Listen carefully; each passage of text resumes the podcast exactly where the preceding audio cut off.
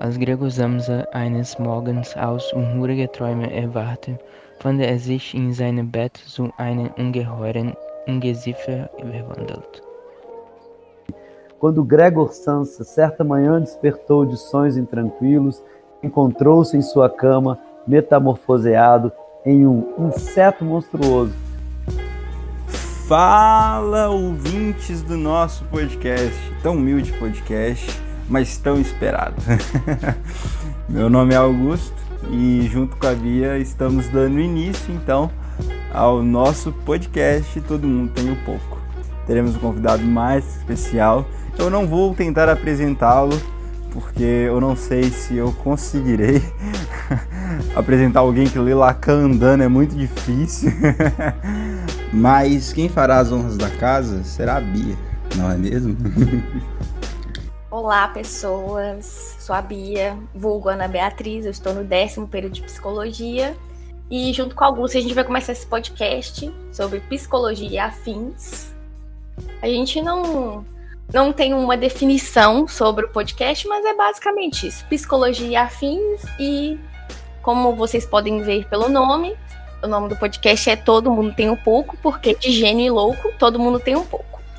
E o convidado de hoje é nosso professor maravilhoso, mestre. O currículo dele é um currículo assim muito foda. É. Invejável, o cara ali andando. Professor Humberto, a gente vai deixar ele se apresentar. É, que bom, gente, estar aqui com vocês, né? Eu sou Humberto, Beto Oliveira, sou psicanalista, é, é, dramaturgo, professor, né? Tive prazer aí de, estar junto com o Augusto, com a Bia, né? Na, na faculdade, na psicologia. E, e, gostaria só de agradecer mesmo de estar participando de um projeto que eu acho que é louvável, é, é, é contemporâneo, né? Eu acho que é preciso mesmo ocupar as redes, né? E, e, as plataformas digitais com os debates, né? Levar o que a, a gente discute na academia, é, na universidade, né, para as redes sociais, da forma, de uma forma democrática, né, de uma forma leve.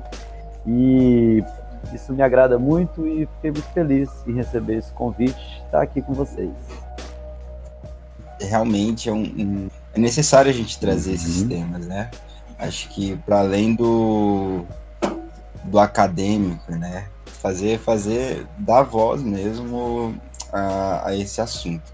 E, e, é com isso que a gente, a gente, entre aspas, nasce, assim, né? No, no, sentido de tentar dialogar isso em todos os campos, né? Tanto dentro da podosfera, assim, que a gente, que a gente sempre costuma chamar, quanto no meio acadêmico, assim, né? E para a gente iniciar, antes, antes de, de entrar no, no assunto do livro, Metamorfose, é necessário que a gente entenda um pouco a questão do uhum. autor, porque ele tem uma característica muito peculiar, assim, que ele vem com um traje cômico, assim, para dentro das suas, das suas literaturas, né? E até mesmo em Metamorfose a gente vê isso, assim, porque ele, ele é um livro que te dá uma angústia ao ler, mas ao mesmo você fica você fica querendo rir assim, mas você não pode, não, não é que você não pode, você ah, não consegue, você, você fica tipo numa angústia. Eu, nossa, eu praticamente quase que chorei o livro todo, principalmente no final. Mas mas no início assim, você percebe que ele, ele entra naquele conflito assim, né? Tipo, mas eu sou um inseto. Mas eu não sou um inseto, tanto que a gente percebe que ele fica bem preocupado assim com com a lida que o que ele está atrasado para o trabalho, é. como que ele vai, como que ele vai se relacionar, né? Mas é necessário ressaltar que Franz Kafka foi considerado um dos maiores contribuidores da literatura moderna. Ele buscava tratar a respeito da alienação do homem e desse mesmo homem a ansiedade dentro do século XX. Ele nascido em Praga na época do Império Austro-Húngaro, hoje atualmente é a República Tcheca. Ele era filho de Hermann Kafka, eu não, não consigo pronunciar o nome dos pais, mas é Hermann Kafka, fica assim. era um comerciante rico, né, de família judia, e Kafka cresceu nesse ambiente, é, com a influência das culturas judias, é, tcheca e alemã. Né? É, ele teve uma adolescência muito conturbada, até mesmo pela figura dominadora de seu pai, é, para quem apenas o sucesso material era importante. Assim, ele, ele apontava. Era muito agressivo, ele, ele buscava tratar isso até mesmo dentro das suas literaturas. A gente vê é, em Metamorfose a relação dele com o pai também, alguém muito né, áspero. Então era isso que, que mostrava. É, Franz Kafka, ele buscava se estruturar em tudo. Então ele iniciou em 1901 é, como estudante de direito e lá ele conheceu Max Brod, a quem a gente agradece imensamente. Infelizmente, o desejo de Kafka então não foi atendido, mas Kafka pediu para Max Brod queimar todas as suas obras. Graças a Max Brod, a gente tem então é, todas as obras de Kafka, que são pequenas, mas são obras relevantes, é, por ele não ter queimado antes da morte é, do autor. O que, o que eu acho interessante é que, embora Kafka tenha tido uma vida muito curta, ele conseguiu também fazer a sua com que a sua obra fosse conhecida, né? Até mesmo porque as obras de Kafka são quase que norteadoras atualmente. Mas se a gente for parar para pensar, então, em 1917, Franz Kafka se afastou do trabalho devido a uma tuberculose e, e ele ficou em repouso, né? Em 1922 ele deixou tudo definitivamente seu, definitivamente seu emprego e passou o resto da vida em sanatórios balneários. É, Franz Kafka, ele morreu em Kirling, próximo a Viena, no dia 3 de junho de 1924. Ele morreu novo, para quem nasceu no ano de 1883, então ele morreu bem novo, né? Com essa breve ilustração, com essa breve a reflexão de Kafka, a gente inicia é, falando da obra em si, que é a metamorfose, né? E assim a gente a gente faz. É, ele, ele começa o livro, né, com uma frase que fica, fica muito fica muito presente para gente. Eu não sei ao longo de todo o livro, assim, eu fui lendo e relembrando daquela frase. Né? Porque quando o Gregor acorda, ele simplesmente se vê inseto e ele se preocupa não mais com ele. Parece que ele fica preocupado com tudo aquilo que está à sua volta. Ele realmente ignora que ele tinha virado um monstro, assim. Isso fica, tipo, para mim, fica, fica bem, bem presente. Não sei como que é para vocês, né? Ele, ele realmente fica impressionado com o que ele fazia, porque ele, ele se sentia incomodado, deitado, mas ele tinha um monte de perninha, perninha. assim. É, na minha tradução que eu tenho aqui, perninha mesmo. Na minha também foi perninha. Ele fica, ele fica, ele fica com esse monte de perninha, ele não consegue controlar elas. Tanto que quando ele, ele se ele deita no chão de fato, ele consegue reorganizar isso e ele ele percebe estável quanto a isso. E aí ele começa, aí o, o livro começa a trazer esse diálogo pra gente então, né, de um homem monstro, um monstro homem dentro de uma família, um cara que sustentava sua casa, que através do seu trabalho conseguiu tirar o seu pai de uma situação muito difícil, sua família, conseguiu colocar sua, sua irmã é, em aula de violino, ela estava para ir em um conservatório, uhum. e aí a história vai se é. desenrolando, é, né? É que vale a pena também a gente começar é, falando é, o que, que acontece. No livro, a, tra a tradução é inseto, né? Tem muita gente que fala que é barata. Não é barata, uhum. isso aí é tradução mal feita. é, ele se metamorfoseia. ele vira um inseto. E esse inseto, pelo menos na minha concepção, era uma barata, porque eu acho a barata um inseto extremamente asqueroso e nojento. Mas assim, para mim vai ser uma uhum. barata. Para você pode não ser uma barata. É, um, é legal porque o autor deixa esse esse gancho para cada um imaginar o que que o Gregor virou, sabe? O provavelmente vai ser o bicho, o bicho não, o inseto que a pessoa mais acha asqueroso. Entendeu? Uhum. Eu acho isso muito interessante. Você já começa o livro imaginando, fazendo, ai meu Deus, ele virou uma barata, ou sei lá, um besouro, enfim. É. Você achar mais asqueroso.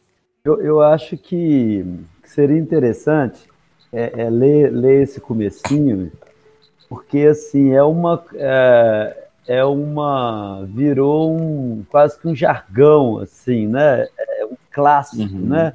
É como se fosse uma pedra no meio do caminho, né? Quando a gente fala de pedra no caminho do, uhum. do caso do, do Monte Andrade, né?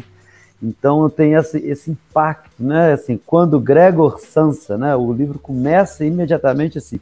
Quando Gregor Sansa, certa manhã, despertou de sonhos intranquilos, encontrou-se em sua cama, metamorfoseado em um inseto monstruoso.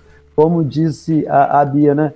É, a, a, monstruosidade do inseto, a figura, vamos dizer assim, é, de, de horror, ela é mais importante do que qualquer atribuição, né? Se é uma barata, se é uma besoura. Logicamente que isso que a Bia falou, cada um vai emprestar a esse, a esse uhum. ser enigmático, monstruoso, a esse inseto monstruoso, uma, uma figura, uma imagem. Né? Mas mais importante do que isso é esse aspecto de horror, né? E, e o, que o livro já nos lança de imediato, assim, ele já nos joga, né? No, não tem um suspense que vai crescendo. De, o, o, o, o ápice da, da, da, história ela já está dado de início, assim, né? Olha, Gregor Sansa acordou metamorfoseado né, em um inseto monstruoso. Né? Muito Sim. legal. Não tem uhum. spoiler, né? Você já abre o é, livro é, e já pá, entendeu? Isso é muito legal, porque é bem uhum. comum também, né? Você já, uhum. hum, já vai, a situação né, do livro já começa com aquilo. Aí você fica, meu Deus. Aí o livro todo é, uhum. é um uhum. pesadelo só. o problema, o problema é que você, é, tipo assim, não sei vocês, assim, quando, quando eu terminei de ler o livro, eu saí de casa, eu vi uma barata. Aí eu falei assim, gente, olha o Gregor ali. Aí você imaginou uma barata. Véio, foi, foi literalmente assim, eu, foi, eu fui tomado de nojo uhum. naquele momento, eu falei assim, gente, meu Deus! Eu comecei a. Ai, foi muito, foi muito estranho, assim. Né? E, e, e assim, essa leitura, ela, por mais que ela seja muito boa, ela, ela, ela consegue fazer isso com a gente, né? Nossa, eu fiquei. Gente, porque ele, esse vazio, entre aspas, de não saber se é uma barata, o que é, tipo, te faz, te faz assim, mas o que, que é então, né? Mas não, é, é, é um, é um inseto, é um monstro, e, e a gente se é. atenha nisso, né? E, e assim, não foi, não foi só, entre aspas, isso que, que aconteceu, né? Porque, obviamente, alguma coisa ali ia mudar, né? Ele teria que sair para o trabalho, é, assim, era o pensamento dele, e aí ele teria que encarar todo mundo, né? E aí ele teria que encarar o pai, ele teria que encarar a mãe, ele teria que encarar a irmã, e, e enquanto ele estava pensando como se levantar e alguma coisa, quem bate na porta da casa dele é o é, próprio Mas patrão, antes né? disso, eu acho que seria legal, Humberto, trazer para a gente uma reflexão sobre uma parte que, pelo menos para mim, Sou uma pessoa bem PCO, tá? Beijo, PCO. Beijo, Rui Costa Pimenta. pra mim, assim, me pegou muito. Ai, gente, desculpa. Pra mim, né? Enfim. Que, no caso, o Gregor acordou, virou o baratão lá, enfim. Uhum. Só que o Gregor não estava preocupado no fa do fato, né, tipo, o que não o que preocupou o Gregor não foi o fato dele ter virado uma barata, um bicho asqueroso de nojento. É o fato de tipo, meu Deus, eu preciso trabalhar, eu não vou conseguir chegar no meu trabalho. O que preocupou ele foi isso. Não foi o fato dele ter virado um bicho nojento, E eu fiquei tipo, mano, meu Deus, sabe? Essa questão do, do, da, do da, é, da, pessoa com o trabalho dela, sabe? O que que o trabalho faz com a pessoa, essa pressão. Aí eu acho, acho que seria legal é. falar um pouco sobre isso. Isso, eu, eu, acho. Não, eu, eu, eu acho que você já trouxe o ponto principal aí, né? De é, até mesmo é, é da, dessa questão até de luta de, de classe mesmo, né? Assim, uhum. é uma a gente você fala de uma alienação, né? De como Sim. que a nossa força de trabalho ela é, ela é, é, é, a gente naturalizou essa alienação, né?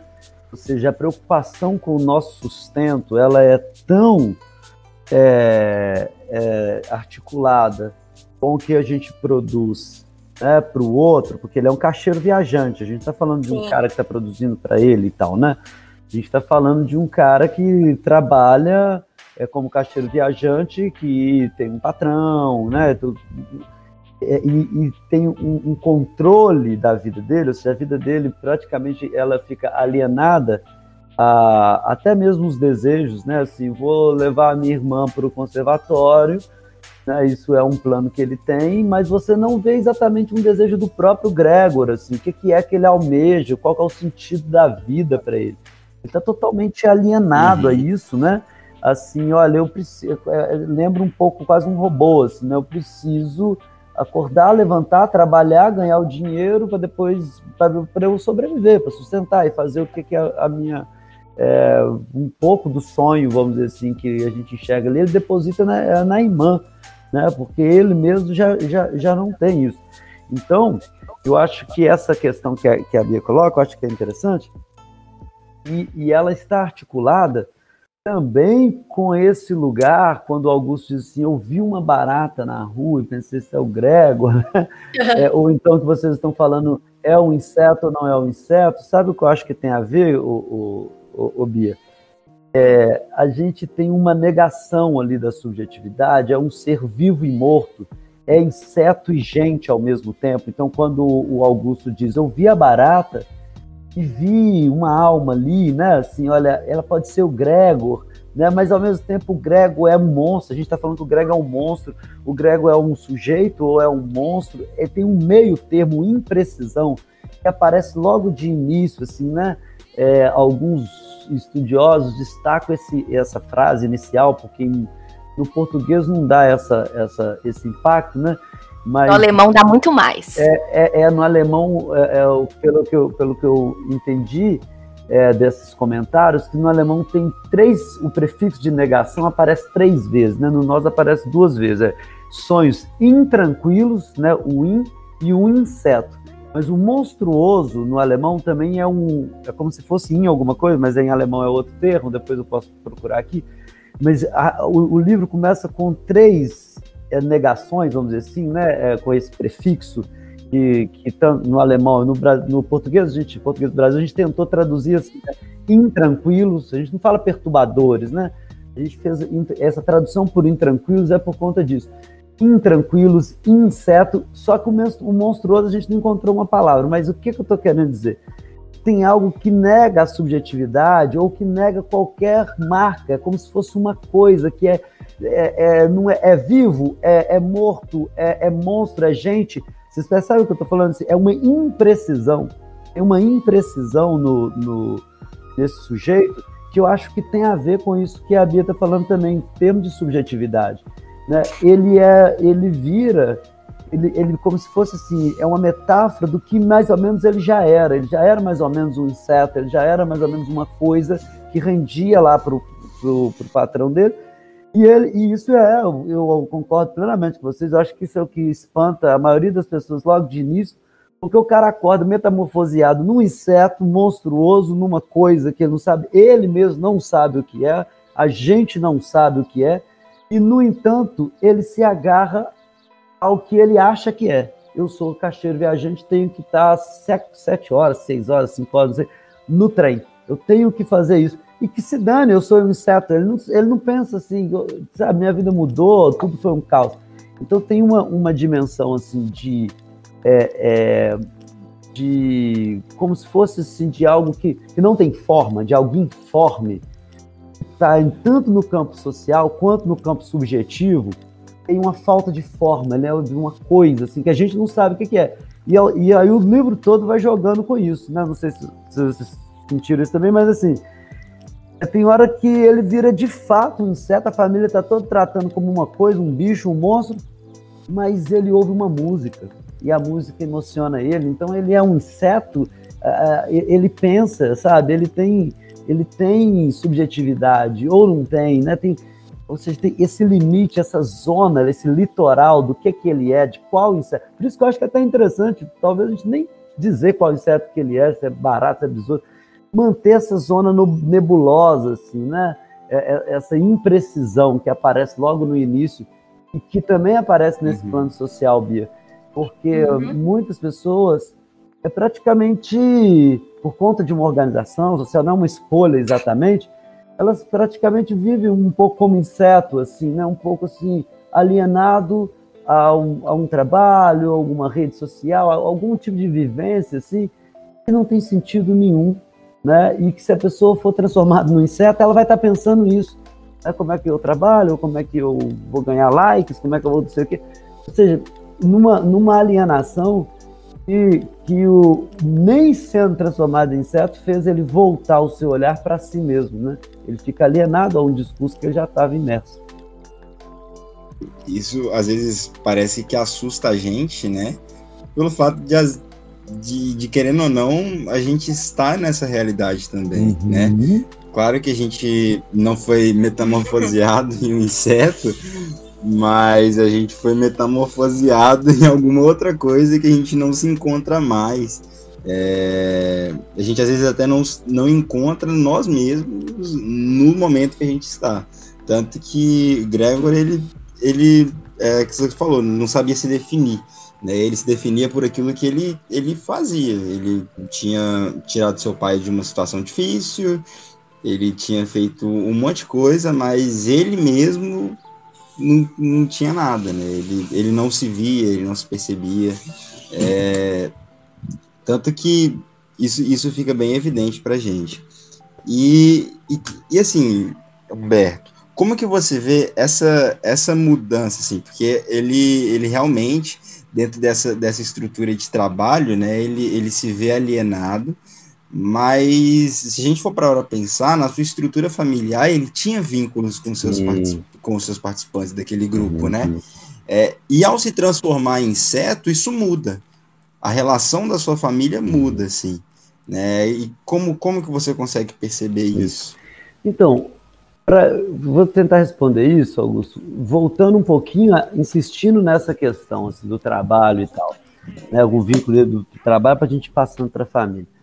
É, tem o, o, o, Lacan, né, um psicanalista francês, Jacques Lacan, ele relê Freud a partir de várias coisas e tal, uhum. vários elementos, é, a linguística, várias coisas, e um do, dos, dos termos que ele usa para repensar a obra do Freud, três registros que ele usa é o real, simbólico e imaginário. Não vou entrar nessa questão aqui, mas só para dar uma, um tom assim para vocês, né? É, o que, que o Lacan propõe? E a gente inventa, né? A gente, como se fosse uma ficção mesmo, a gente constrói uma realidade a nossa, né? Com símbolos e imagens, por isso que o simbólico e o imaginário. A gente constrói assim, eu sou Humberto, eu trabalho em tal lugar, eu faço isso, eu represento isso na sociedade, a sociedade representa isso para mim. Ou seja, eu faço um jogo com, do, do, é, do, com o simbólico e imaginário como se fosse uma ficção. Ou seja, com símbolos e imagens, eu interpreto o que o Lacan chama do real. O real é o real da vida, aquilo que não uhum. tem é, explicação, aquilo que, não, que, que não, não é exatamente uma realidade construída. Aquilo que vem assim nos perturba, que não tem sentido. Porque ao produzir uma realidade, a gente produz sentido. Uhum. Quando ele se vê transformado numa barata, é o real. O real nesse sentido, assim, sabe? Ou seja, a, a realidade que ele construiu até então toda a realidade que ele construiu, ela é fragilizada, ela é como se fosse assim, ele tem que lidar com aquilo e reinterpretar rapidamente. Então o que que ele faz? Primeiro ele se agarra ao que ele já tinha antes. Então ele nega o real. Eu, eu, eu, quando reli esse livro, agora a convite de vocês, me impactou muito por conta do momento que a gente está vivendo da pandemia. Porque a pandemia também é algo de real. É algo que a gente tinha nossas uhum. vidas organizadas simbolicamente e imaginariamente, cheio de símbolos e imagens que a gente construiu e que é a nossa vida cotidiana. Eu acordo, vou, saio, vou para a clínica, da clínica eu vou para outro lugar, aí passo, vou no supermercado. Toda uma estrutura que a gente construiu, de repente vem um, um vírus, né, uma coisa, é, uma meio parasita também, assim, né, nesse sentido de inseto, assim, numa, eu sei que não é um inseto, mas uma coisa assim, uhum. vem nessa dimensão de real, de não ter sentido, de falar assim, de desalojar tudo que a gente construiu, né, assim, de mexer com tudo, de desorganizar uhum. tudo, de colocar tudo pro ar, e a gente viu essa resposta, né, das pessoas dizendo, ah, não, vamos tentar negar isso, dizer que está que tá tudo, que o, que o, imaginário simbólico continua funcionando perfeitamente, quando não funciona, o, o real, ele vem e, e, e, bagunça, e a gente precisa se reestruturar. Então, o que, que eu acho que o, o Gregor faz? Ele, é primeiro, nega, sabe, como a gente fez com a, com a pandemia, né, não todo mundo, estou dizendo, mas até autoridades, etc., como de início faz com a pandemia, né? vem uhum. um real, assim, desaloja tudo, fala, não, não, não tá, tá, tudo, tudo, não tá acontecendo nada. Gente, fique tranquilo que não tá acontecendo nada. Né? Uhum. E tá, tá tudo, suspenso, toda a realidade que a gente construiu está sendo revista, a gente está repensando nosso modo de vida, de afeto, e tanto de coisa. E o Gregor também. O Gregor, quando ele acorda trans, transformado em inseto, isso não faz sentido nenhum, nem para ele, nem para ninguém, evidentemente. Isso que eu acho que é essa grande sacada do cara. né? De chegar e falar assim, esse absurdão, né? Já começa assim, a gente fica absurdado com isso. Puf, né? Vem, vem uma, uma bomba dessa, o cara virou um inseto. E aí ele tenta assim. Não, não aconteceu nada. Eu só sou um inseto. Eu vou acordar, vou trabalhar, vou ter relação com minha família, papapá, tudo normal. E a gente, né, como é previsível, para o leitor que está mais distante disso, a gente vai falar, cara, esse cara vai abrir a porta e o que, que a família vai pensar? Ah, porque não é uma coisa banal. Você não chega, acorda e vai vê seu filho transformado numa barata. Ah, acontece, né? Não é uma coisa. É uma coisa espantosa. E ele trata como se fosse natural. Então, a família, ela precisa repensar a sua relação com, com o Gregor, né? E muitas vezes ela tem que repensar. Isso acontece, por exemplo, quando uma criança ela vai chegando na adolescência, por exemplo, é muito interessante. A gente vê alguns pais que não reconhecem, que conversou sempre com aquele menino, né? Ô, oh, gracinha, não sei como. De repente é um, um, um rapaz, uma moça, assim, aquilo é, é, não dá para você tratar com da mesma maneira. Tem metamorfose, tem transformações. A gente precisa ir reatualizando nossa relação com, com, com o mundo. Não dá para a gente se apegar tanto à forma que a gente funcionava né? Porque as coisas mudam. Né? Então, às vezes, a gente vê algo que causa esse estranhamento. E, eu acho que esse é o barato do livro também, que nos convida a, a pensar assim, que nem tudo está organizado, está dado. O absurdo também pode acontecer. E a gente precisa saber se reposicionar. Né? A família não consegue. Quem mais chega perto disso é a Greta, né? O Gretchen, dependendo da tradução, é que é a irmã dele, né? A irmã dele pensa assim, ué, eu preciso saber o que, é que ele come, então. Não, não adianta ficar aqui, oh meu Deus, meu irmão virou uma barata. Uma barata, um inseto, na verdade, seria mais, mais interessante não, não nomear isso. É, meu irmão virou um inseto, meu irmão virou um inseto. Não, ela fica espantada, evidentemente, mas ela vê lá e fala assim: ele não gosta mais de leite. Né? E aí, às vezes, para um pai, uma mãe, né, que está vendo o filho crescer, o filho parou de gostar de leite, mas sempre eu tratei assim, mas ele mudou.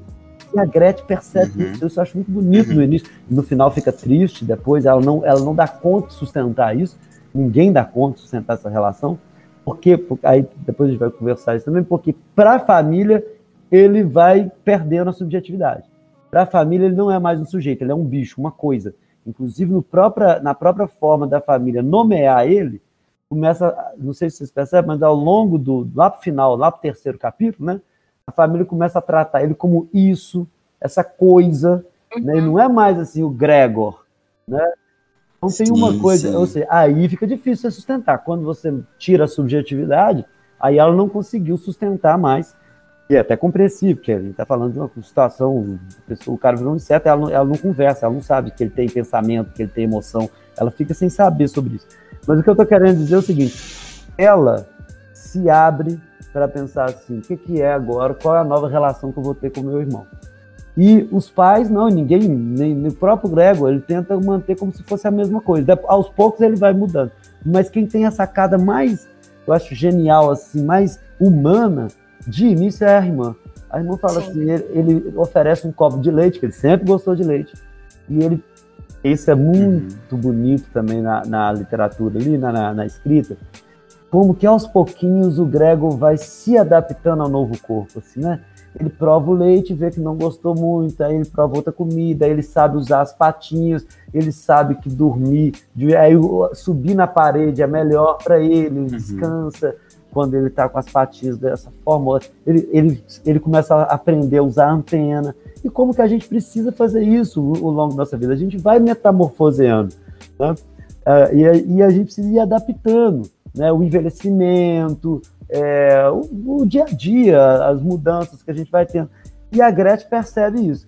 E aí ela dá o leite, ela fala, ele não gosta mais de leite. Então ela começa a, a colocar um banquete lá para ele, cheio de coisa, inclusive com fruta podre, sei lá, lixo, algumas coisas, para ver o que, que ele gosta. E ela começa a adivinhar. E aí ela, ela mantém uma comunicação. Uhum. Os pais não, os pais é muito pesado para os pais, os pais barram e não querem ver. É só assim, tá lá, deixa ele lá. Então acho que a relação. Com a... Oi? Principalmente o pai, né?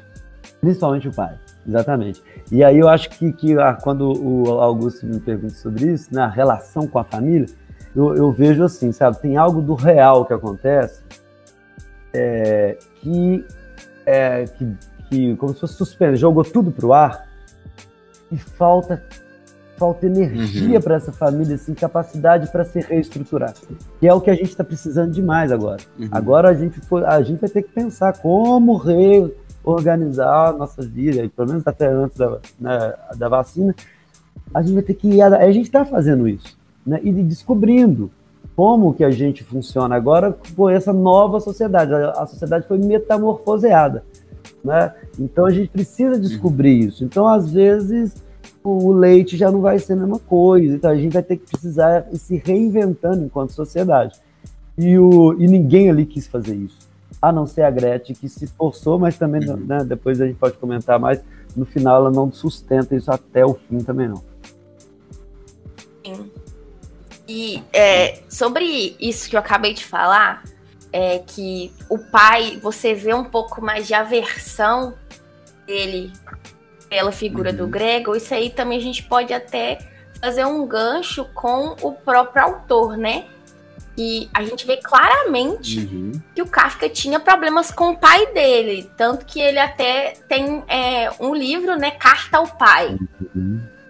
Então, assim, você vê um pouco uhum. do autor nisso, porque por mais que a mãe também tinha aquele problema, a própria empregada também, todo mundo ali ficou, ficou com muita aversão com ele. Eu senti que o pai era, assim, o nível de aversão que ele tinha pelo grego era muito maior, que o pai chega até a agredir ele, né?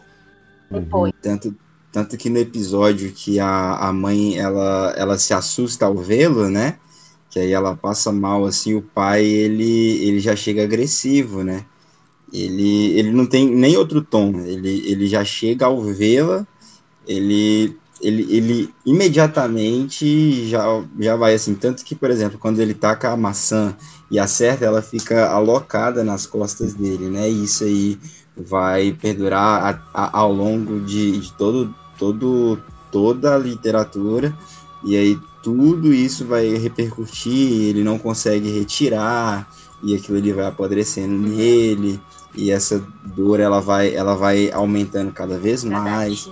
E, e, uma coisa que o Humberto falou, que é muito interessante, é que ele passou a se conhecer depois da metamorfose. É. Ele.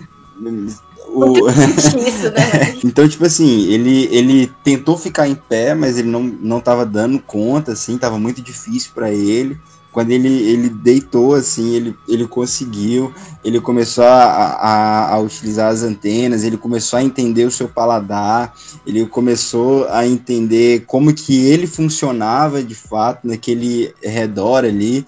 Ele percebeu que ele preferia muito mais dormir debaixo daquele sofazinho uhum. do que dormir em qualquer outro lugar, assim. Ele, ele, ele preferia que o, o quarto dele estivesse mais livre do que com tudo aquilo que ele gostava. E, e, aí ele, ele, vai, ele, vai, ele vai entrando em conflito com ele mesmo, porque tem um diálogo dele com ele mesmo, que ele fala o seguinte, mas eu gostava tanto de leite, né? Por que, que agora eu não gosto mais? O que, o que, o que, o que me faz me traz prazer são aquelas coisas podres ali, né? Então, então eu fico eu fico eu fico remoendo isso, tipo assim, é, pensando assim, né? Porque para ele deve ser difícil, né? Ele entre aspas é, é, aí entra naquela outra questão também, né? Porque ele era humano. Agora ele não é humano mais. mas, mas ele tem subjetivo, ou ele não tem. É.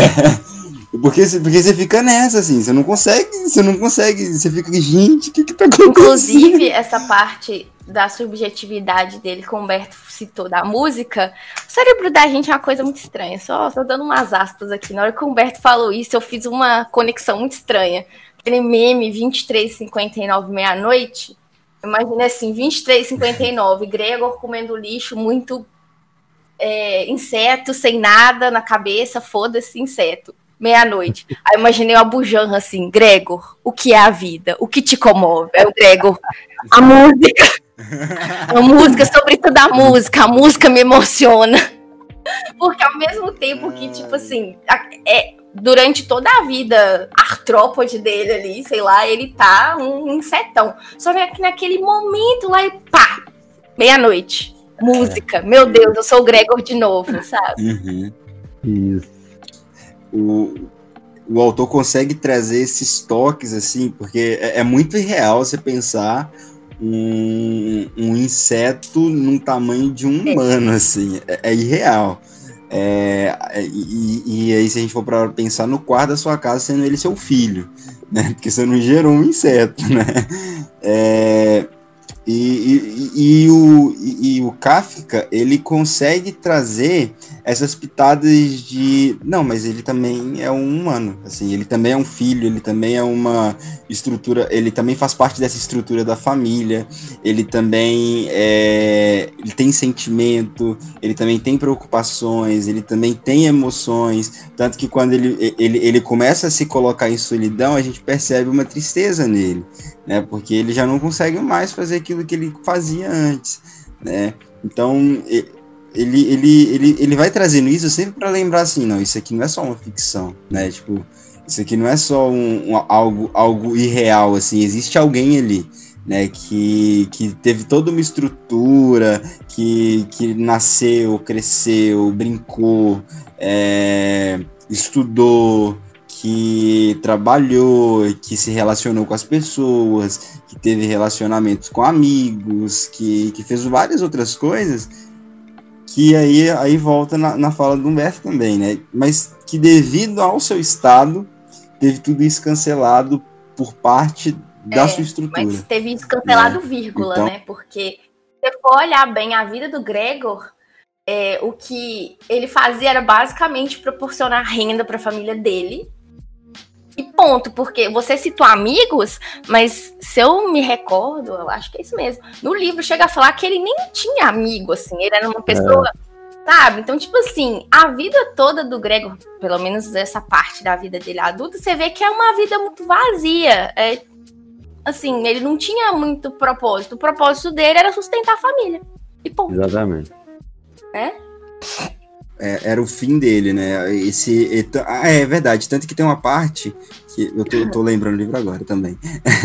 tanto que tem uma parte que ele fala que tipo, se ele morresse fazendo aquilo que ele estava fazendo e proporcionando aquilo para seus pais, ele estava tranquilo, assim.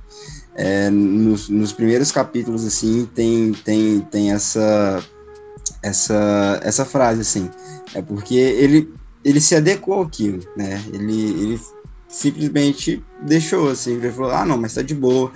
Ele, ele tava guardando um fundo para outras coisas, então ele, ele ficava, tipo, trabalhando em prol do outro, mas ele mesmo, ele já até uhum. esquecia, né? E isso passou a ser natural para ele, porque ele não sabia viver mais fora disso, né? E assim, dentro disso, eu vou pedir para o Humberto falar um pouco sobre a questão a saúde mental, porque eu, por exemplo, é, fiz, é, eu associei a história do Gregor muito à questão de pessoas que são portadores de sofrimento mental, algumas vezes grave, enfim. E a questão da família, o que, que muitas vezes essa pessoa se transforma para a família dela. Seria, entre aspas, um uhum. fardo, né? Uhum. Então, seria legal, Humberto, falar um pouco sobre isso, essa, uhum. essa questão da saúde mental. Então, o... eu acho muito legal isso que você falou, Bi, porque ele sai de ponto, ele sai de um ponto e vai para outro quase que extremo, né? Olha só.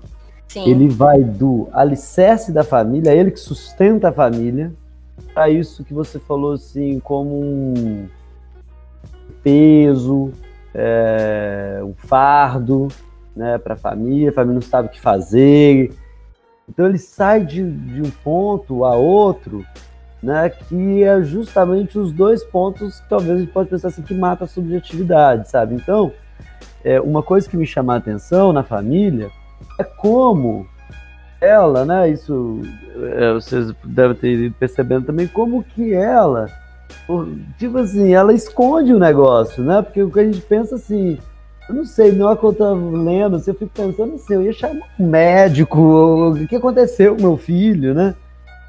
E a família, ela fica meio assim, ela esconde, né? Ela tem um momento que ela quer mudar para um lugar menor, porque o dinheiro diminuiu, porque o Greg não trabalha mais, e agora é o pai que voltou a trabalhar e ganha menos, e aí ele quer ir para uma casa menor. Mas ele não pode mudar, porque se eles mudarem, né, a família ou quem vai aparecer, na hora que eles alugam o quarto para as três pessoas que moram lá, né, os três homens que ficam morando lá, eles uhum. escondem o, o Greg, eles não querem que ninguém veja o Greg, vira aquela coisa meio uma vergonha para a família e tal, né? Eu acho que a saúde mental acaba acontecendo muito isso, né? Então as pessoas elas têm uma, uma é muito comum, né? Não não que sempre aconteça dessa forma, mas é muito comum que a, a esquizofrenia, a paranoia, né, as psicoses, né, elas desencadeiam ali na adolescência, no início da vida adulta, é, e o sujeito levava uma vida mais ou menos normal. Então, depois que surta, muita gente fala assim, né? Ah, mas eu já, eu já percebia antes, tinha algum traço, alguma coisa. Mas descobre, fica sabendo depois, né?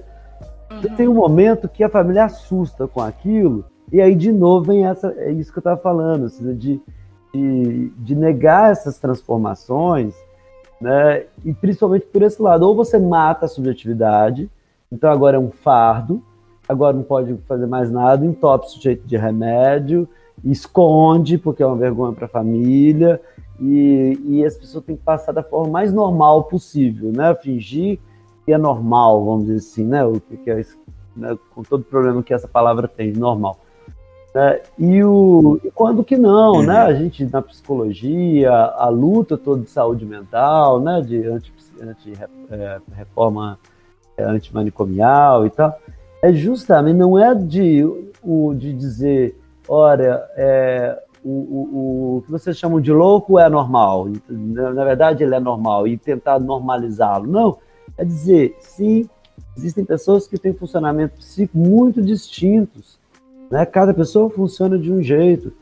Como que isso pode caber na sociedade? Como que isso pode caber dentro da família, dentro do, do arranjo familiar? Não como um peso, porque a subjetividade está lá, ela continua. Tem uma coisa que né, vocês estavam falando e, e, e, e soou assim, né? Porque, é, eu não lembro exatamente a parte do, do texto, mas tem alguns momentos que ele, o próprio Gregor, fica pensando em como, em como preservar a sua subjetividade. Ele também tem medo. Né? Eu acho que na hora que fala do lixo, na hora que eles estão tirando os móveis, é, eu acho que é isso. Eles estão tirando o móvel porque uhum. percebe que ele andar na parede para ele é melhor. Não é? Tem um negócio assim. E, mas uhum. ele mesmo depois fica com medo assim, gente, mas eu estou me cedendo demais, eu estou transformando demais no inseto. Então, esse uhum. que é o jogo, assim, né? Complexo. Por um lado, ele precisa se adaptar a, no, a, novas, a nova realidade, mas como fazer isso preservando a su, sua subjetividade? Eu não posso virar de tudo inseto, Ah, se é bom subir na parede, ótimo, subir na parede, etc. Mas cadê a música? Então, isso que a Bia falou das meia-noite 59, né? De 11 59 meia-noite, né? Ele precisava desse meia-noite, de questionar a vida e tal. E eu acho que é isso que a gente precisa, inclusive com os, os usuários né, do, do serviço de saúde mental. É entender que há sim algo atípico ali, não é que é, não, é normal a mesma coisa, não, não é a mesma coisa, o sujeito está escutando voz, o sujeito está alucinando, ou, ou, qual for o sintoma. É, isso é atípico, sim, isso vai, a família vai ter que precisar se adaptar a isso, o próprio sujeito vai ter, vai ter que precisar se adaptar a isso, mas nunca deixar perder a subjetividade do sujeito ali. Podemos entupir de remédio e dizer assim, ah, mas aí ele fica quietinho, fica bom, né? Ou então, uma vez eu escutei uma, uma estagiária, né, que estava fazendo estágio numa escola, ela dizendo assim: Nossa, professor, eu escutei uma coisa que me deixou horrorizada, porque ela estava acompanhando um menino que era é, autista, né? E a própria escola disse para ela assim: Olha, não tem problema, não faz o seguinte, na hora que chegar lá na, na aula, dá um tanto de revistinha para ele, ele, ele fica com aquela revistinha lá e pronto, né? Assim, ele não incomoda ninguém. É só dar essas revistinhas. E aí era uma coisa muito estranha para ela, com toda razão, né? Porque o, o, professor tratava ele né, como carta branca ali, é um aluno que não, é, ele não aprende, não tem jeito. E para colocava só para ocupar ele, só para ele não incomodar, né? E, e pronto. Então, o que, o que eu acho que é a grande dificuldade que a saúde mental propõe? Sim, ele gosta das revistinhas, ou ele gosta de tal coisa, ele tem dificuldade, a gente não pode negar isso, dizer assim, não, é um ensino normal e tal, não tem que adaptar nada e tal, porque ele é um, é, é, ele, ele tem a mesma organização psíquica que todo mundo. Não, não tem. Mas ao mesmo tempo eu não posso invalidá-lo e dizer assim, para ele, para todos os alunos eu quero que aprenda. Para ele basta dar revistinha para ele ficar ali entretido. E isso é o plano pedagógico para uma criança. Não é. Então é preciso esse resgate de uma subje... É, é, resgate não, né? Esse cuidado com a subjetividade, sabe? Eu acho que a saúde mental ela precisa aprender muito com isso, porque ela foi durante muito tempo é, no caminho psiquiátrico da internação, né, de prender, de dopar de remédio, lobotomia, então muito numa direção de apagar a subjetividade para não incomodar. E eu acho que isso precisa ser revisto. Está sendo é. revisto, né? Aquela perspectiva uhum. bem higienista, né? Tipo... Exatamente. Acaba segregando. É, é, essa perspectiva higienista, exatamente. Acho que você usou né, o, o, nome que eu acho que é, é o, o, ideal assim, para a gente pensar do Gregor também. Então, quando eles querem esquecer, é, é, esconder o Gregor, me sou assim também exatamente higienista. Coloca ele lá num lugar, num cômodo, fechado, e o resto finge que tá tudo normal. Uhum. Sim, é. Tipo assim, é aquela perspectiva uhum. do tipo assim: chegou um boleto da minha casa, vou escondê-lo de mim. Logo, não tenho que pagar esse boleto. Logo, esse boleto não existe. Um pouco assim, exatamente. É bem assim, né? Logo, Gregor não. Hum, que Gregor, não. É. Chega, chega que no fim eles já estão jogando tudo aquilo que não prestava mais na casa no cômodo é, que o Gregor é, tava. Né? também, né? Demais. A gente vê também, assim, que aí você falou até mesmo do natural e tudo que isso tem de difícil, né? Essa palavra tem traz com ela, né? Porque se eu vou delimitar o natural e o normal, o que, que é normal, uhum. né? É, como que assim essa essa estrutura ela mudou? Eles eles estavam limitados é, por causa do Gregor, mas hum, por causa da lida deles com o Gregor mas por causa da lida deles, às vezes nem era com o Gregor, porque pa passa um tempo que eles nem veem mais o Gregor, né? Eles veem um inseto, assim. Alguém que tá jogado ali. E o Gregor, ele, ele vai se isolando cada vez mais, assim. Né? Assim, a gente, a gente percebe que ele, ele vai, vai chegando naquilo que a gente percebe que, que vai acontecer, naquele triste fim. Mas ele, ele vai se isolando cada vez mais, assim. E ele aí aí é aquele momento da música, né, que aí ele ele começa a se arrastar porque ele já tá todo quebrado, ele já ele já tá ele já foi machucado, ele já foi. É, ele já tá com aquela, aquela maçã nas costas e ele já não consegue mais é, fazer os movimentos que ele gostava, ele já também não consegue mais subir na parede da forma que ele queria, ele já também não tem mais alguns móveis ali que tra traria a ele essa perspectiva de mas eu sou gente, é, ele também não tem a irmã que, que também começou a trabalhar, ele também não tem irmã que agora vai, vai levar o alimento e vai ver ele, ainda que na fresta do, do sofá e ele começa a perder tudo isso, e ele começa então a perder aquilo que sustentava a subjetividade uhum. dele, aquilo que sustentava ele como o Gregor, né? Ele agora está vivendo totalmente um inseto e ele está sendo jogado ali. A pergunta então é, é por que que isso parece ser tão difícil para ele assim? Né? É porque ele perde tudo que dava uhum. alicerce para ele na sua subjetividade, né? Uhum. Acontece o seguinte, cara, eu acho que, é, não, eu acho que essa pergunta é importantíssima e a maneira como você formulou, principalmente, porque é, é exatamente isso. Né? Assim, a nossa subjetividade, a subjetividade, ela não é feita, quando a gente pensa em subjetividade, muitas vezes a gente vai para um lugar assim, né? porque como a subjetividade ela não pode ser o sinônimo de alienação, né? Então a gente vai aquilo que está lá interno no sujeito né? e, e, que não dialoga com o outro, assim, aquilo que, que, que é só daquela pessoa, algo exclusivo daquela pessoa.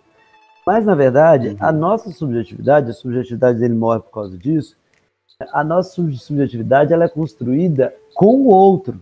Ela não, não, é, é um processo complicado, porque a gente tem tudo para se alienar no outro nessa construção, mas sem o outro a gente também não tem subjetividade. Vamos pensar assim, vamos voltar um pouco, né? não, não pensar no Gregor inseto, pensa num, num bebê. Né? O bebê ele só constrói um, algo que a gente possa chamar de realmente subjetividade inserido num contexto humano. É, é, tem uma, história, né? é, do, do que virou filme, agora desculpa, me fugiu o nome do. É, um, me fugiu o nome do, de um cara, né? Que é, é, ele virou até um filme, então que foi, né, foi criado afastado, né, de, da comunidade, né, totalmente. Sim, ele vira assim, uma, ele se torna um ser. O Caspar Hauser. Ah, isso, exatamente. O Caspar Hauser. exatamente, Bia né, o, esse enigma né, do, do Caspar Hauser que é virou o filme. Tá? Exatamente. Então, é, é, é, é, um ser que, assim, vira um enigma, assim, porque o, a nosso processo de subjetividade é feito, é, é, é com construção ao outro. Então, por exemplo, uma criança, né, ela, para se tornar um sujeito, ela precisa dessa primeira alienação, né? O, o nome, quem dá é outra pessoa, a outra pessoa apresenta a língua, o significado das coisas, etc. e tal. Agora, se a criança continuar alienada a esses seres, vamos aos pais, né? Ali também, aí não tem subjetividade. Se o pai continua controlando o resto da vida dela, né? A hora que ela come, é, a hora que ela toma banho, escova dente, o que, que ela vai fazer, com quem ela vai namorar, com quem ela vai casar, com que se ele tem um controle absoluto, como por exemplo as instituições, né? Algumas, né? Como estava citando os, os manicômios, né? a prisão, que o, o Goffman chamava de instituição total. É uma instituição que aliena totalmente o sujeito, não tem subjetividade. A instituição organiza tudo para você. Ali não tem subjetividade. Então, se o outro, se o, os pais, vamos dizer assim, né, os seres humanos que recebem essa criança, organizam tudo para ela, aparelham toda a vida dela, né, ela não tem subjetividade. Só que aí eu acho que é interessante a sua pergunta e a forma como você foi fazendo ela, que sem o outro também, se deixa uma criança ali abandonada, vamos dizer assim, sem contato humano, ela também não cria subjetividade. Então a subjetividade ela é um processo de alienação e separação, né? É o, o Lacan tá, trata exatamente nesses termos, né? O processo de alienação e de separação. E é nesse intervalo que a subjetividade opera. Então ele está em contato com o outro, preserva a subjetividade dele, com a irmã e tal. E ele vai, ele tem subjetividade, né? A gente vai vendo, ele tem raciocínio, ele tá lá perguntando da vida, escutando música, e tal, porque tem um contato com o outro. Por isso que a Bia espanta essas duas, ela coloca duas condições extremas, né? Comer o lixo e perguntar o sentido da vida. Porque quando a gente pensa em comer o lixo, a gente está justamente pensando no sujeito totalmente afastado do campo social, né? Assim, e, está lá assim de uma maneira apenas, eu tô, tô, me alimentando, mas se dando qualquer coisa, atendendo só a necessidade é, fisiológica e aquele alimento não tem nenhum sentido, nenhum significado, não tem nenhum tratamento social, não é só né, não tem nenhum tratamento social. E, e depois esse outro perguntar o sentido da vida, isso é justamente esse processo assim, né, de, de alienação, de separação, ou seja, eu estou dentro do processo social que dá um sentido para a vida, mas eu estou questionando qual é esse sentido.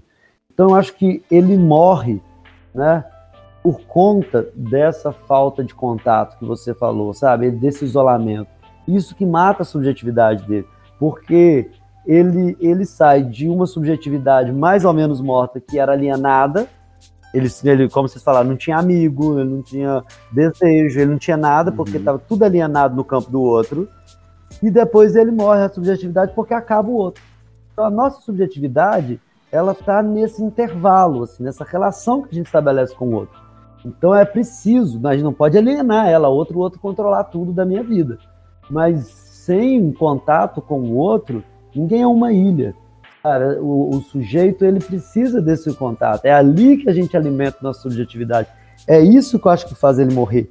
Quando o outro passa a ver ele como um bicho, como uma coisa. E aí ele vai perdendo o sentido, ele vai perdendo a subjetividade até que ele morre, literalmente, no caso do livro. É o que vai levar a gente ao final do livro, né? Que, uhum. infelizmente, quem tá ouvindo, né, spoiler, mas enfim, é um livro mega uhum. pequeno e mesmo assim vale a pena você ler. Porque a primeira página eu já imaginei que ia acontecer isso com ele, gente. Aí, mas enfim, é ao final do livro, né, depois de todas essas situações que o Gregor passa, Augusto citou ah, o fato da maçã, né, que ficou alojada nele, e todas as humilhações, porque o Grego foi humilhado pela família durante o livro inteiro, né? Por mais que a irmã uhum. dele ainda tinha uma certa compreensão com ele. Mas aí a, a gente chega no final. No final, o, na minha concepção, o Gregor meio que se entregou, porque, tipo assim, não tinha mais nada. Ele, tá, Isso. tô aqui, tá, sabe? Se entregou.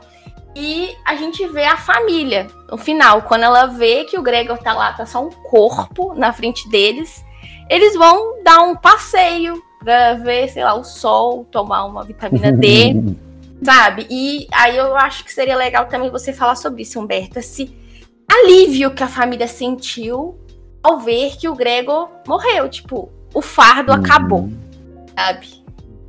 Exatamente. Isso, inclusive, me deixou muito triste o final, gente, pelo amor de Deus. É. É um, é um final, né? É interessante você falar isso de spoiler, porque tem uma coisa muito curiosa nesse livro, né? É porque uhum. ele meio que não tem muito essa coisa mesmo de spoiler, não, né? Mesmo que eu sei que algumas pessoas não gostam de saber o final e tal, e eu super compreendo, mas é um tipo de literatura que o próprio Kafka, é, é, Kafka é, abriu mão, né? Dessa, dessa é, desse suspense, de qualquer coisa desse sentido. Ele de cara já nos entrega tudo. Né? É o clímax. É o clímax, exatamente. Então, tem, eu até tenho uma dificuldade de situar, não sei como que o pessoal da, da literatura, da letras, né, é, é, pensa essa questão, porque o, o Todorov, por exemplo, né, um, um, filósofo, ele, ele costuma separar a ele costuma assim é, distinguir na literatura dois campos, né? Que é o campo do fantástico e do maravilhoso, né? E, e eu vou chegar nessa pergunta, sabe? Só contextualizando alguma, uhum. coisa que eu acho interessante. É, o, o qual, qual, quais são esses dois campos? Né? Esses, dois, esses dois campos, eles não são realistas. Ou seja, ele foge do realismo. Né? Então, por exemplo, se transformar em um inseto não é um realismo, né? A gente de cara já está vendo ali que não é um realismo. É, então o Todorov ele pensa assim: existe o campo do, fã, do, do maravilhoso, onde o pacto de que, que, rompe com o realismo, ele já é, é, é o, o, o, autor faz um pacto com o leitor que já rompe com o realismo de início. Então, por exemplo, quando a gente fala assim, era uma vez uma Aí tem uma branca de neve, a branca de neve, aí tem xícara que fala, tem é, é, a maçã envenenada, todo o universo mágico dos contos de fadas, por exemplo, ninguém espanta um animal falar. Se um animal falar, um cachorro está falando lá, ninguém espanta, porque aquilo já está pactuado com o leitor. Já está assim, ó, nesse mundo, a gente, sejam bem-vindos a um mundo onde tudo pode acontecer. Tá? Então já começa com Era Uma Vez, já está nesse campo do maravilhoso. Já o Fantástico, né, ele tem uma outra característica. Ele começa com o pacto que se estabelece com o leitor, é um pacto assim de realismo. Então começa tudo normal, um dia tranquilo, acordou, aí trem, blá, blá. e aí aos poucos, né, o suj... a, a, alguma coisa acontece, alguma coisa que não é dentro daquele mundo, não é o um mundo onde os cachorros falam. De repente o cachorro fala. Entendeu? Aí de repente alguma coisa acontece e aí a gente, a gente fica meio na dúvida: será que o cara tá delirando? Será que o que aconteceu? É, e a gente fica angustiado, assim, porque não é o campo do maravilhoso onde tudo pode acontecer. Então, por que eu estou dizendo isso? Sobre essa questão do spoiler. Porque o livro do Kafka, embora de, primeira frase ele já rompe com o realismo, primeira frase ele já. Não é, no entanto, um, ele não nos leva para o campo mágico, porque o resto da, da, da, da, da do livro inteiro, né? Da, é uma novela, é um conto, uma novela. É, o, o, o resto do romance, sei lá, né? acho que é mais uma novela, o, o, o resto do, do, do texto inteiro não tem quebra com realismo.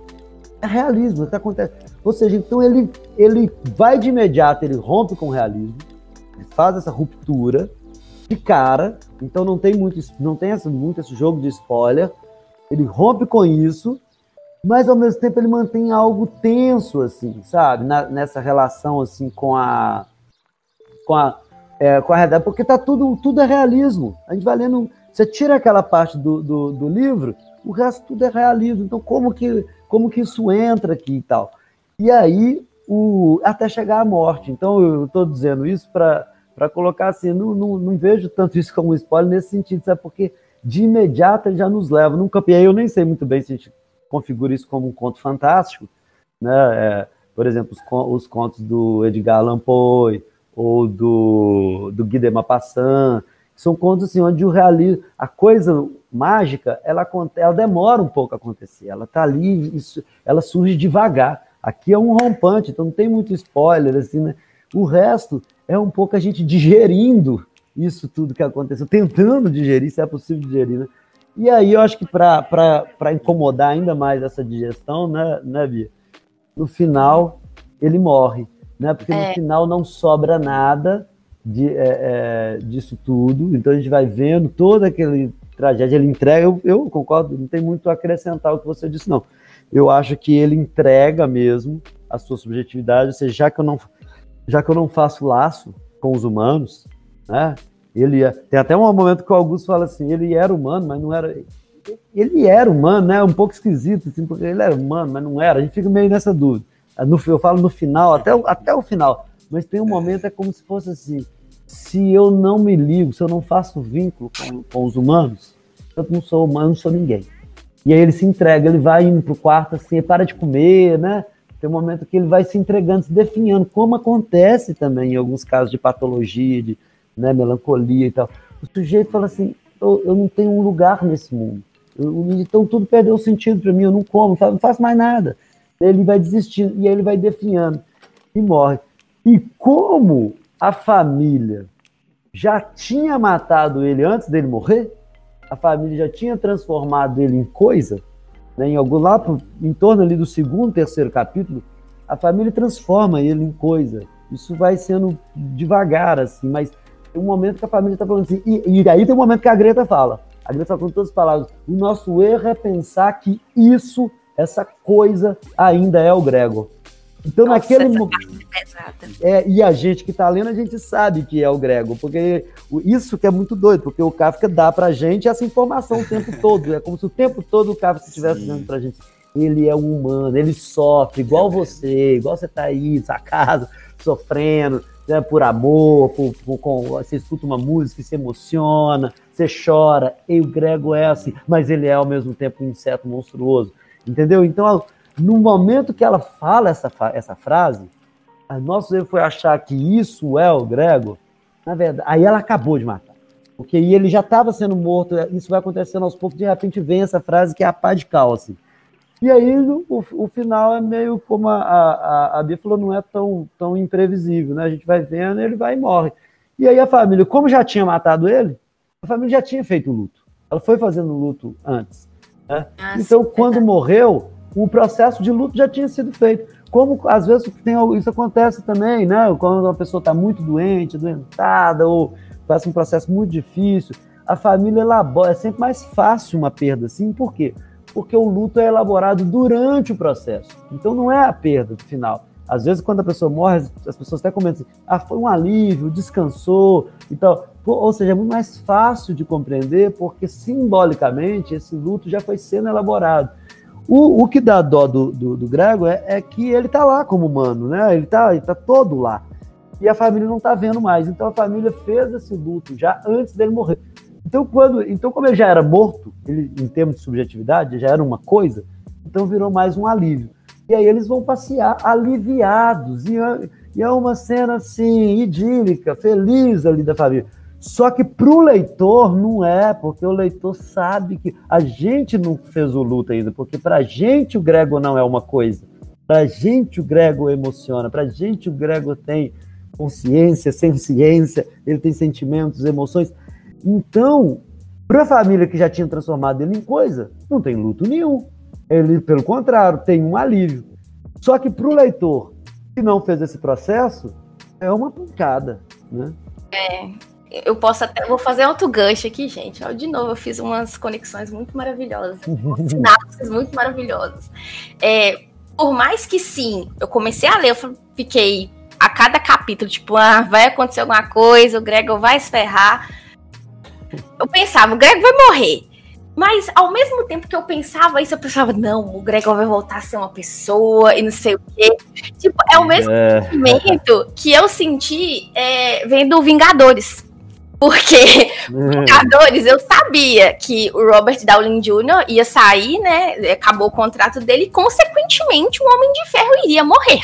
Eu sabia, eu entrei no cinema falando: vou ver esse filme, mas Homem de Ferro vai morrer. Mas chorei vendo o Homem de Ferro morrer, porque até o último segundo eu falei assim: ele vai morrer? Ah, não. Uhum. Quem sabe é só uma, uma zoeira? Não, ele não vai morrer. Ele não vai. Ele não vai. Ele morreu. É, é, a mesma coisa que eu senti lendo o livro. Não, o Gregor, não, no final ele vai voltar a ser pessoa. Não, vai morrer não, vai morrer não. Só que ele morreu. é uma negação muito grande que o leitor tem. É, o, o, mas é isso que, exatamente isso que você falou. Por isso que eu acho que não tem muito problema, sabe, porque você não fez o luto. Quando você sabia que ele ia morrer. Só que, não estou falando do filme, você sabia que ele ia morrer, mas quando você estava lá dentro, de alguma maneira, o processo, e mesmo que você soubesse, tivesse certeza, tá? às vezes até vendo de novo, você pode se, se emocionar de novo, porque o que acontece é o seguinte, o processo de luto, ele, ele, ele não, ele, mesmo luto que você já tinha feito, ele precisa ser refeito, porque na hora que você começa a assistir de novo o livro, o, o filme, ou ler o livro de novo, ou ler o livro sabendo que ele vai morrer, Uhum. O autor consegue causar essa antipatia, essa, essa simpatia, essa empatia, essa relação, né, de, sua com o autor novamente, e aí, com o personagem, e aí você precisa é, fazer o luto de novo. Tá? Então, é, mesmo sabendo, sabendo que ele vai morrer, porque o que está em jogo é o quanto que o, o, o, autor ali consegue te acender esses afetos entendeu? Então, mesmo sabendo, você né, tem livro que a gente lê mil vezes, a gente fica com essa sensação, com essa expectativa de que dessa vez é, é Romeu e Julieta vão ficar juntos, né?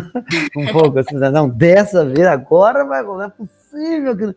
E aí você, você, sabe que não, mas só que se você, se, se eu fizer uma boa montagem, né? Se lá na, ver um teatro, você vai de novo torcer, de novo sofrer aquilo tudo porque tem uma questão que comunica com os afetos, não é racional a coisa. Aí você vai ter que fazer o luto de novo deles não ter ficado juntos, ou do Gregor morrer.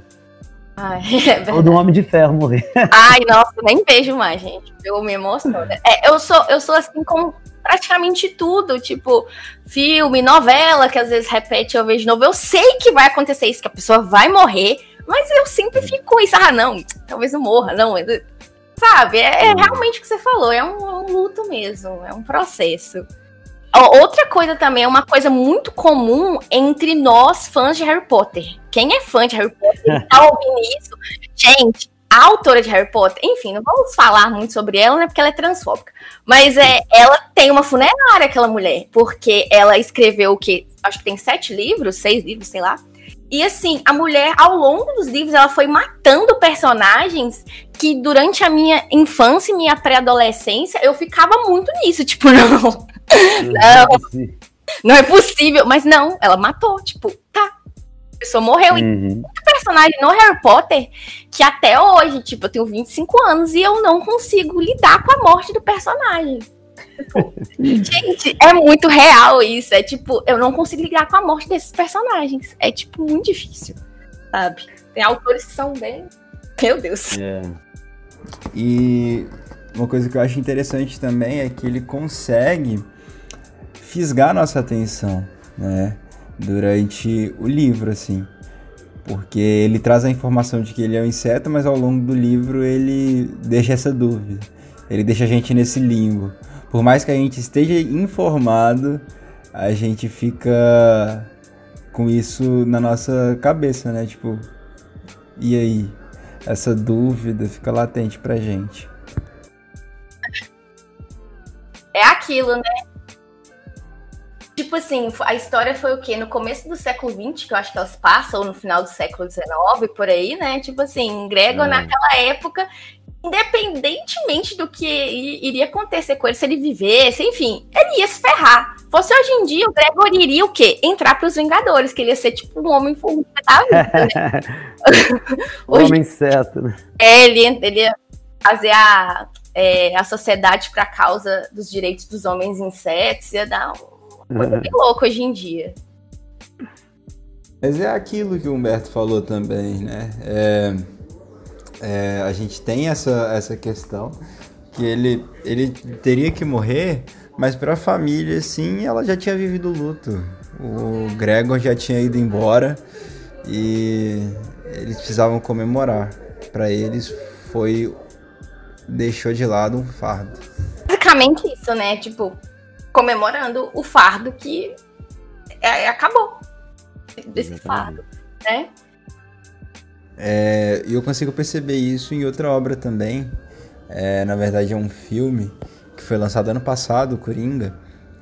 Ele apresenta muito isso, né? É. Essa situação.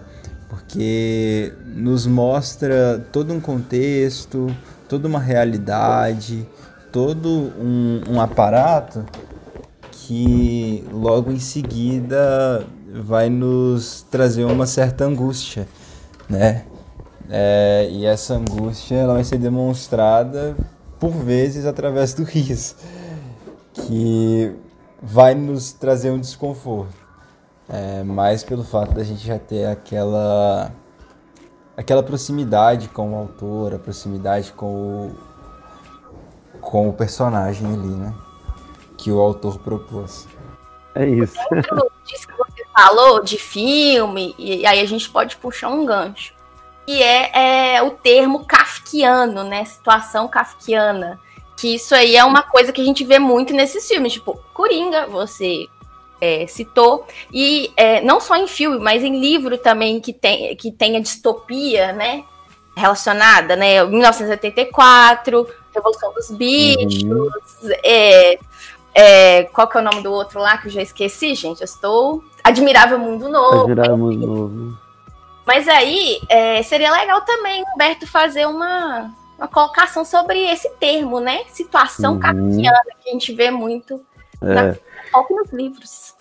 Isso. O, o... Não só no livro, né, Até na vida real. Né? É, é a gente se vê em situações kafkanianas, assim, né? Por que, que é uma situação é, é, isso é o estilo do autor, né? Quando você vira assim um, uma referência, um, textos diferentes, distintos, mas que tem uma marcazinha daquele leitor e ele, ele acaba a gente acaba adjetivando o nome do, do, autor, né? O autor vira um adjetivo, né?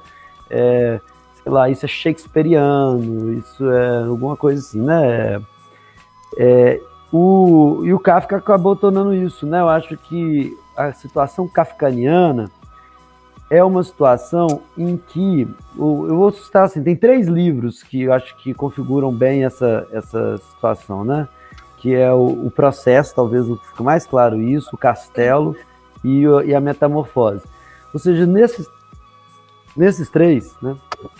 Seja é, o, todos os três personagens principais, eles estão é, sob uma força que não faz sentido. Entendeu? Alguma coisa que vem através, por exemplo, no processo, né, no processo o cara é, é processado, e ele vai ele recebe uma carta, as pessoas vão lá, processa ele, e o tempo todo é ele tentando entender assim, mas do que, que eu estou sendo acusado? Que, que é? E cheio de absurdos acontecendo, e ele não sabe exatamente o que, que eu estou me defendendo de que não tem sentido nenhum aquilo tudo, aquela corte, aquelas coisas que eles estão fazendo, nada daquilo tem sentido. E ele está preso numa malha que não, não tem sentido. No castelo também isso acontece, né? O, o agrimensor, né? Ele chega no castelo e é um castelo tudo sem sentido, assim, né? onde ele vai num lugar, vai no outro, as podas. Ou seja, nada daquele universo tem sentido. Ele está preso ali naquela, naquela cidade, naquele lugar e o, o Gregor também. Ele falou: olha, imagina só, ele foi transformado numa, num, num inseto. Então vocês percebem, assim, uma força que vem assim, toma, né? E às vezes a gente faz. A, a, muita gente fala da, da, do kafkaniano, né? Das situações na burocracia da vida, né? Da, da, vida social. Então a gente às vezes vai preencher um documento, né? Alguma coisa. Ah, mas você fez assim, você assinou, você tem que fazer. A gente não vê sentido nenhum naquilo. Ah, meu Deus, tem. Ó, você tem que assinar assim, depois fazer tal coisa, trazer esse e esse documento, aquele, sabe aquele papelzinho lá da. Tem um, os Aspones, um, uma série que, que a Globo passou uma vez, ela tinha essa, essa piada, era um pessoal do serviço público é, é, que entrevistando as pessoas, o cara falava assim. Sabe aquele papelzinho que você ganhou quando você nasceu na maternidade? Você tem aquela fitinha? O cara não. Ixi! nossa, para fazer esse processo para você, você precisa daquela fitinha. Aquilo que, mas para que é isso? Não faz sentido nenhum, aquela fitinha foi jogada fora. Então, isso é kafkaniano, sabe? Isso é uma situação kafkaniana, porque a gente está preso a uma coisa que não tem sentido, a uma força que parece nos transforma em inseto, nos deixa frágil, mas sem a gente saber de onde vem, porque o, o Kafka, o, desculpa, o Gregor, ele não sabe, nem a gente sabe, até o fim do livro, por que, que ele acordou como, uma barata, como um inseto. O que aconteceu?